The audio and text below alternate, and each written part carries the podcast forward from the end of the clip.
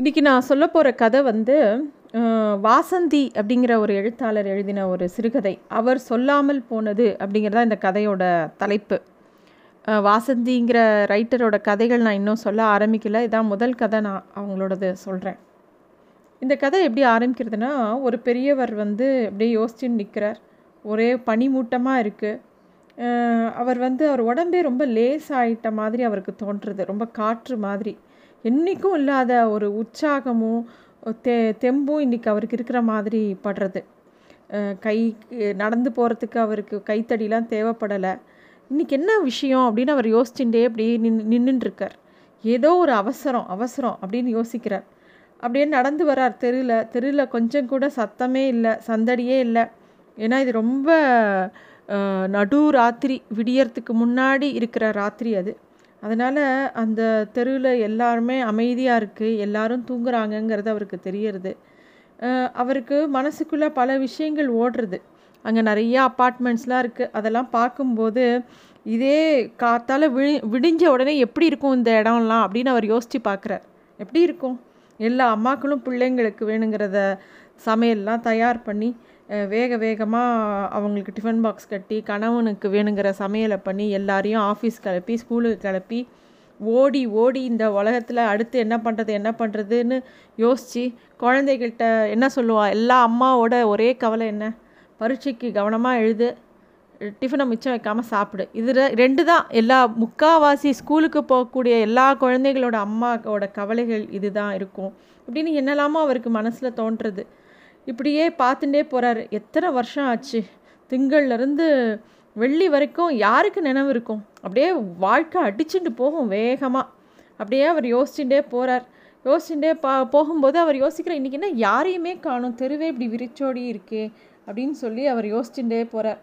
ஒரு கடை இருக்குது, அந்த டீ கடை கூட இன்னும் திறக்கல, ஏன்னா விடியவே இல்லை. அவருக்கு ஒரு டீ குடிக்கணும் போல் இருக்குது, இல்லை ஒரு சிகரெட் குடிக்கணும் போல் இருக்குது, ஆனால் கடையே இன்னும் திறக்கலை. கொஞ்ச நேரம் இந்த டீ கடை பெஞ்சில் உட்காந்து பார்க்குற எதிர்த்தாப்பில் பார்க்கும்போது அவரோட அப்பார்ட்மெண்ட் தெரியறது. 9வது ஃப்ளோரில் தான் அவரோட வீடு.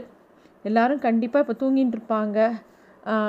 இந்த செக்யூரிட்டியை எழுப்பாமல் எப்படியாவது நம்ம மாடிக்கு போகணுன்னு சொல்லிட்டு மெதுவாக அந்த செக்யூரிட்டியை தாண்டி லிஃப்ட்டில் போய் ஏறி 9வது பட்டனை அமுக்கி போகிறார் லிஃப்ட்டில். அப்படியே மெதுவாக அந்த லிஃப்ட்டு போய் 9வது ஃப்ளோரில் தயங்கி போய் நிற்கிறது. ஒரு நேராக வீட்டுக்குள்ளே நுழையிறார். ஒவ்வொரு அறையாக எல்லாரையும் பார்க்குறாரு, எதையோ தேடுறது மாதிரி. பார்த்தா அங்கே வந்து அவரோட பசங்க தூங்கின்னு இருக்காங்க. ஒருவேளை லைட்டு போட்டால் அவரோட மனைவி பேர் ரோஹிணின்னு பேர், அவள் எழுந்துட்டுருவாளோன்னு அவருக்கு ஒரே கவலை. ரமா உமான்னு அவருக்கு 2 பொண்கள், ஒரு அர்ஜுன்னு ஒரு பையன். ரமா உமாவும் ஒரு ரூமில் தூங்குறாங்க, பார்க்குறாரு போய். அப்புறம் அர்ஜுன்கிற பையன் வந்து தன்னோட மேலே ஒரு புஸ்தகத்தை வச்சுன்னா அப்படியே தூங்கியிருக்கான். இவன் மாறவே மாட்டான் அப்படின்னு நினச்சிக்கிறார். அப்படியே வந்து ஒரு பெரிய ரூம்குள்ளே போகிறார், பெரிய பெட்ரூம்குள்ளே, மாஸ்டர் பெட்ரூம்குள்ளே. அங்கே போனால் அவரோட மனைவி ரோஹிணி வந்து ஒரு பெரிய கட்டிலில் தான் மட்டும் தனியாக படுத்துட்டுருக்கா. அவளை பார்க்கும்போதே அவருக்கு கஷ்டமாக இருந்தது. ஏன்னா கண் மூடிய நிலையில் அவளுக்கு மேல் மூச்சு கீழ் மூச்சு வாங்கிட்டு இருக்கு, தலையெல்லாம் நரைச்சி போச்சு, முகம்லாம் சுருங்கி போச்சு. அவளை பார்த்தா உடனே அவருக்கு வந்து ரொம்ப அவள் ரொம்ப நிராதரவாக இருக்கா அப்படின்னு அவருக்கு தோன்றுறது. உடனே அவர் அப்படியே அவளோட தலையை தடவி கொடுக்கணும் போல் அவருக்கு தோன்றுறது. அவர் வந்து எப்பயுமே அவரோட மனைவியை எழுப்பினதே கிடையாது. அவர் தூங்கும்போது குழந்தைங்களையும் அனுமதிக்க மாட்டார் அம்மாவை எழுப்புறதுக்கு. அந்த மாதிரி ரொம்ப ஆசையாக அவளை பார்த்துட்டுருக்கார் அவர் எப்பயுமே. அதெல்லாம் அவருக்கு நினைவில் வருது. அப்படியே திரும்பி பார்க்குற ஒரு பெரிய கபோர்ட் இருக்குது, அங்கே வந்து நிறைய ஃபோட்டோஸ் இருக்குது. எல்லா ஃபோட்டோவையும் இப்படி பார்த்துட்டே வரார். அதில் வந்து அவரும் அவளோட மனைவியும் சேர்ந்து எடுத்த ஃபோட்டோ பார்க்குறார். அப்புறம் இன்னொரு ஃபோட்டோவில் குழந்தைங்களோட எடுத்த ஃபோட்டோ இருக்குது, அதை எடுத்து இப்படி தூசி தட்டி பார்க்குறார். அதை பார்க்கும்போது அவர் மனைவியோட அழகை பார்க்குறார். நல்ல தீர்க்கமான மூக்கு அவர் மனைவிக்கு, நல்ல கூர்மையான கண்கள். அதை வந்து எப்பயுமே அவளை பார்த்தாலே அவருக்கு வந்து ஆச்சரியமாக இருக்கும். ஏன்னா அவள் வந்து ரொம்ப புத்திசாலி, பெரிய அச்சீவர். பாரதியார் மட்டும் அவளை பார்த்துருந்தான்னா அவகிட்டயே சரணாகதி பண்ணியிருப்பாரோ பாரதியாரே, அந்த மாதிரி அவருக்கு தோணும். ரொம்ப பாரதியாரோட கனவு பெண் எப்படி இருக்கணும் அப்படின்னு அவர் பாரதியார் நினச்சாலும் அது மாதிரி இருப்பாள் அவரோட மனைவி. அது எல்லாத்தையும் யோசிச்சுட்டே இருக்கார். திடீர்னு அவரோட மனைவி கண்ணை திறந்து பார்க்குறா. கண்ணை திறந்து பார்த்து சிரிக்கிற, லைட்டாக புன்னகைக்கிற மாதிரி இருக்குது. ஏதாவது சொன்னீங்களா அப்படின்னு அவள் கேட்குறா. இவர் இல்லைன்னு தலையாசிக்கிறார். திருப்பி அவள் கண்ணை மூடின்றா. அவள் அடிக்கடி அவள் இந்த வார்த்தையை கேட்கறது உண்டு. அவளோட வாழ்க்கையில் இத்தனை வருஷம் வாழ்க்கையில் எப்பயுமே இவர் ஏதோ அவர் நினைக்கும் போது ஏதாவது சொன்னீங்களா அப்படின்னு அவள் இவரை பார்த்து கேட்பாள். அதே மாதிரி இன்றைக்கி கேட்குறா. ஆனால் பதிலுக்கெலாம் ஒன்றும் பெருசாக எதிர்பார்க்க மாட்டாள். ஏன்னா அவளுக்கு டைமே கிடையாது. ஆனால் அவளுக்கு மட்டும் தெரியும் இவர் ஏதோ சொல்ல வராருன்னு. ஏதாவது சொன்னீங்களா அப்படிங்கிறத அடிக்கடி கேட்பாள் அவள். அவளோட தலைமுடி வந்து ரொம்ப அழகான சுருள் முடி. இப்போ வந்து வயசானதில் முடியெலாம் கொட்டி போய் ஒரு பாய் கட் மாதிரி பண்ணின்னு இருக்கா. முடியெலாம் நரைச்சி போச்சு. அவர் வந்து அப்படியே அவரோட வாழ்க்கையை பற்றி யோசித்து பார்க்குறார். இவர் வந்து கல்யாணத்துக்கு முன்னாடி இவர் வந்து ரொம்ப இசை மேலே இவருக்கு ரொம்ப பிரியம் ஜாஸ்தி. இவர் அந்த கபோர்டில் பார்க்குறாரு அவரோட கலெக்ஷன்ஸ் எல்லாம் இருக்குது. மதுரை மணி ஐயரோட சிடி, டிஎம் கிருஷ்ணாவோட சிடி எல்லாம் இருக்குது. அதெல்லாம் பார்த்தவொடனே அவருக்கு பழசெல்லாம் ஞாபகம் வருது. ஏன்னா அவர் ரொம்ப நன்னா பாடுவார். அவர் வாழ்க்கையில் வந்து பாட்டுங்கிறது ரொம்ப பிடிச்ச விஷயம். ஒரு சமயம் அவர் வந்து ரொம்ப தன்னை மறந்து பாடின்னு இருக்கும்போது தான் அவரோட மனைவி, அதாவது இப்போ இருக்கிற அந்த ரோஹிணிங்கிற மனைவி வந்து அவர் கண்ணு முன்னாடி வந்து நின்னா. கண்ணை திறந்து பார்த்தா அவள் நிற்கிறா. யார் இந்த அழகான தேவதை அப்படின்னு கூட வந்த பையன்கிட்ட கேட்குறான். அவன் சொன்னான், இவன் என்னோடய கசின்றா, டெல்லியில் இருக்கா, வந்திருக்கா, டெல்லியில் ப்ரொஃபஸராக இருக்கா அப்படின்னோடனே அவளும் சொல்கிறா, நீங்கள் ரொம்ப நன்னா பாடுறீங்க, மெய் மறந்து போயிட்டேன் அப்படின்னு சொல்லி அவளும் சொல்கிறா. இவருக்கும் அவளை பார்த்தவொடனே ரொம்ப பிடிச்சி போயிடுறது. அவள் வந்து எம்ஏ முடித்து ஒரு பெரிய கல்லூரியில் பேராசிரியராக இருக்கா. அப்படியே அவளோட லைஃப்பை பற்றி அவள் சொல்கிறா. அவள் பெரிய நல்ல போஸ்டில் இருக்கா. அவள் டீச்சர் உத்தியோகம். நீங்கள் என்ன பண்ண போகிறீங்க அப்படின்னு கேட்கும்போது இவன் சொல்கிறான், நான் பாடகனாக தான் இருக்கணும்னு ஆசைப்பட்றேன். இவரும் ஏதோ படிச்சிருக்காரு, எல்லாம் பண்ணியிருந்தா கூட வாழ்க்கையில் இவருக்கு வந்து லட்சியமே நான் தான் ஒரு பெரிய பாடகனாகணும் அப்படிங்கிறது தான். இவங்க வீட்டில் அதை சொல்லும்போது எல்லாருக்கும் ஒரே அதாவது அந்த காலத்தில் வந்து பாட்டை ஒரு கெரியராக யாருமே பார்க்கல. என்ன இது உத்தியோகத்துக்கு போகாமல் என்ன பாடுறேங்கிறது, நீ என்ன பெரிய ஜிஎன்பியாக வரப்போறியா அப்படின்னு பார்த்து சொந்தக்காரெல்லாம் இவா மாமா சித்தப்பா எல்லோரும் கிண்டல் பண்ணுவாளாம். அப்போ பார்த்து துர்தேவதைகள்லாம் ததாஸ்துன்னு சொல்லிடுத்து. அதே மாதிரி நான் ஒன்றும் பெரிய பாடகனாக ஆகலை அப்படின்னு அவர் யோசிக்கிறார். ஆனால் இவருக்கு வந்து தான் பெரிய பாடகனாகணும்னு ஆசை. எப்பயும் பாடினே இருப்பேன். ஒரு குரல் நன்னா இருக்கும். ஆனால் பகவானுக்கு வேறு ஒரு நினைப்பு இவரோட வாழ்க்கையை பற்றி. இவர் பாடிட்டே இருந்தால் கூட எல்லாருக்கும் பிடிச்சிருந்தா கூட இவர் ஒன்றும் பெரிய ஒரு அச்சீவ் பண்ண முடியல பாட்டுங்கிற கெரியரில். அப்போ வந்து இந்த பொண்ணை சந்தித்த உடனே ஒரு அசாதாரணமான விஷயம் இவருக்கு நடக்கிறது. என்னென்னா, இந்த பொண்ணுக்கு இவரை ரொம்ப பிடிச்சி போச்சு. இவர் வந்து இவளை கல்யாணம் பண்ணிக்கிற அளவுக்கு தனக்கு தகுதியா அப்படின்னு அவர் யோசிக்கிறதுக்கு முன்னாடி அவளுக்கு இவரை ரொம்ப பிடிச்சி போய் இவரை ரொம்ப தீவிரமாக காதலிச்சா. இந்த விஷயம்லாம் அவர் மனசில் அப்படியே ஓடின்ட்டுருக்கு. யார் அது அப்படின்னு ஒரு யோசனை வருது. அவர் திரும்பி பார்க்குறா. திருப்பியும் அவரோட மனைவி அந்த பெட்டில் படுத்துட்டு கூட இரும்புறா. அவருக்கு பக்கத்தில் போய் லேசாக வருடி கொடுக்குறார். அவர் வருடி கொடுத்த உடனேயே அவளோட இரும்பல் வந்து கொஞ்சம் கம்மியாகுது. ஆனால் மேல் மூச்சு கீழ் மூச்சு வாங்கிறது. அப்போ தான் இவருக்கு தோன்றுறது, இந்த உடம்பு இதெல்லாம் அனுபவிச்சாகணும் ரோஹிணி, என்ன பண்ணுறது அப்படின்னு அவர் சொல்கிறார். இந்த சரீர உபாதையை பார்க்க வருத்தமாக தான் இருக்குது. ஆனால் நம்மெல்லாம் சாதாரண மனுஷா. ரமண மகர்ஷிக்கோட உடம்புக்கு வந்தது தெரியுமா? அவர் வழியில் ரொம்ப கஷ்டப்பட்டார். இந்த சரீரத்துக்கும் தனக்கும் சம்பந்தம் இல்லைன்னு அவர் சொல்வாராம். அது நிஜம் தெரியுமோ அப்படின்னு இவர் வந்து அவரோட மனைவிக்கு சமாதானம் சொல்லிகிட்டே இருக்கார். அப்புறம் அவரை யோசிச்சுக்கிறார், நல்ல கூத்து, ஒருத்தருக்கு உடம்பு முடியாமல் மேல் மூச்சு கீழ் மூச்சு வாங்கின்னு கஷ்டப்படும் போது நம்ம வேதாந்தம் பேசுகிறது நியாயமா? இவ எத்தனை பேருக்கு எவ்வளோ சேவை பண்ணியிருக்கா. எப்படி இவளுக்கு எப்பயுமே அவளோட மனைவிக்கு வந்து உன்னையே ரதி என்று நினைக்கிறேன் அப்படிங்கிற பாரதியார் பாட்டு ரொம்ப பிடிக்கும். இவர் அப்படி பாடும்போது ரொம்ப ரசித்து கேட்பா. இவங்க ரெண்டு பேரும் குடும்பத்தெல்லாம் எதிர்த்து லவ் மேரேஜ் பண்ணின்னு கல்யாணம் பண்ணின்றதுனால இவங்களோட வாழ்க்கை ரொம்ப இனிமையாக தான் இருந்தது. ஆனால் வந்து யாரும் சப்போர்ட் இல்லை. கடகடன்னு இவங்களுக்கு ரெண்டு குழந்தை பிறக்கிறது. உதவிக்கு யாரும் இல்லை. அதனால அவளும் நல்ல வேலையில் இருந்ததுனால இவர் தான் வந்து எறும் பாடகனாகணுங்கும்போது இவர் வந்து குழந்தைகளை பார்த்துக்கிறது எல்லாம் பண்ணிட்டார். பாட்டுக்கு பாடியிருந்தார். குழந்தைகளை குளிப்பாட்டி விடும்போது, சாதம் ஊட்டும்போது, எல்லாம் பண்ணும்போது ஊட்டி அது அப்போ தான் பாட முடிஞ்சதே தவிர ஒரு சபாக்கு போயோ ஒரு கெரியரை அந்த பாட்டுங்கிறத அவரால் பண்ண முடியல. அவர் திரும்பி பார்க்குறாரு. அவரோட மனைவி தூங்குறாங்கிற மாதிரி மனசுக்கு பட்டது. திருப்பி அலமாரிக்கிட்ட போகிறார். அலமாரிக்கிட்ட போகும்போது இன்னொன்று விஷயத்தை பார்க்குறார்.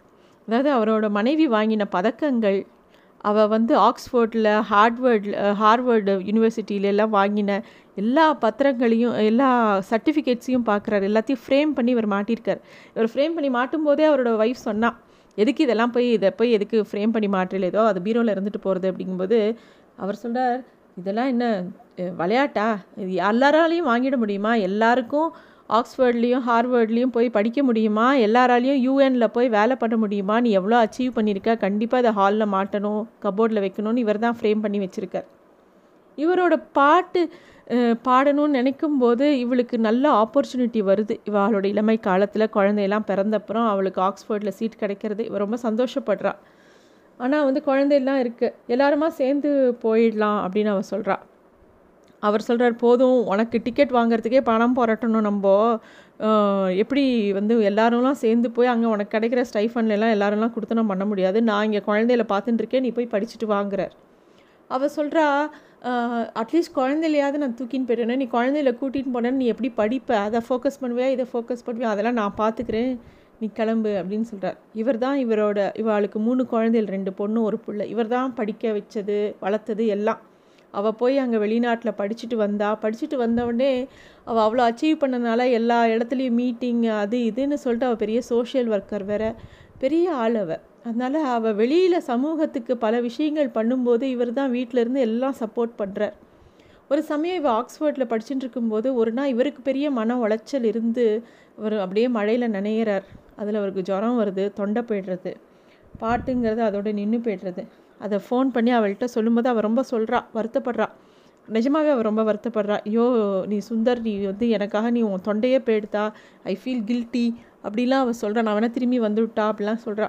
இவர் வந்து சீச்சி அதெல்லாம் பைத்தியக்காரத்தனெலாம் பண்ணாத, நீ பார்த்துக்கோ நான் பார்த்துக்கிறேங்கிற மாதிரி இவர் தன்னோட வாழ்க்கையை அப்போ தான் வந்து ஒரு வேலைக்கு போகிறார். அவரோட ரசிகர் யாரோ வந்து அவருக்கு ஒரு இடத்துல கம்பெனியில் வேலை வாங்கி தரார். இவர் அங்கே வேலைக்கு போகிறார். அங்கேயும் நல்ல வேலை பண்ணுறார்.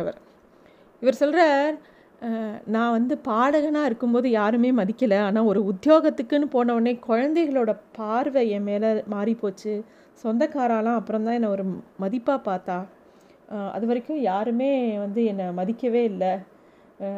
அதாவது மாமாக்களும் சித்தப்பாக்களும் தீர்க்கதரிசிகள், அவளாக நீ ஜிஎன்பியாக வருவேன்னு நினைப்பா அப்படின்னு சொன்னது நடந்து போச்சு, ஏன் நான் வரக்கூடாதா, ஆசைப்படக்கூடாதா, திறமை இருக்கும்போது ஏன் நான் அதை அதீத ஆசையா, அதுதான் பகவான் ஒரே போடா போட்டுட்டார் போல் இருக்குது அப்படிலாம் யோசிக்கிறார். யார் இது அப்படின்னு திருப்பியும் அவருக்கு ஏதோ தோன்றுறது. அவர் திரும்பி படுக்கை அறுக்கிட்ட வரார். திருப்பியும் அவரோட மனைவிக்கு மூச்சு திணறுறது. இந்த உடம்பு என்ன ஓட்டம் ஓடி இருக்கு அப்படின்னு அவர் யோசிக்கிறார். அப்போ வந்து மணி ஆயிடுதா அப்படின்னு பார்க்குறார். அப்போ வந்து யார் இது, யாரோ வாசலில் கதவு தட்டுற சத்தம் கேட்குறது. விடிக்காலம்புற ஆயிடுத்து, வாசலில் யாரோ மணி அடிக்கிறாங்க, சத்தம் மட்டும் இவருக்கு கேட்குறது.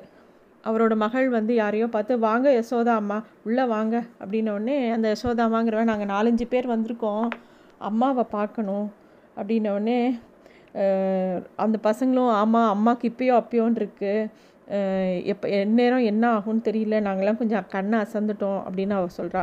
பரவாயில்லம்மா, நாங்கள் வந்து அம்மாவை பார்த்துக்கிறோம், எங்களுக்காக என்ன எவ்வளோ பண்ணியிருக்காங்க, எங்கள் ஊருக்காகவே வாழ்ந்த மகராசிம்மா அவங்க அம்மா, எத்தனை குடும்பங்களுக்கு உதவி பண்ணியிருக்காங்க, எத்தனை கிராமங்களை முன்னேற்றிருக்காங்க, தனக்காகவே அவங்க வாழலை அப்படின்னு அந்த யசோதா அம்மா சொல்கிறாங்க. உடனே அவங்க மகள் வந்து, நீங்கள் ஒரு 5 நிமிஷம் பார்த்துட்டு போயிடுங்க அப்படின்னு சொன்னோடனே சொல்லிவிட்டு அந்த பொண்ணு கண் கலங்குறா, அவள் கண்ணை தொடச்சிக்கிறா.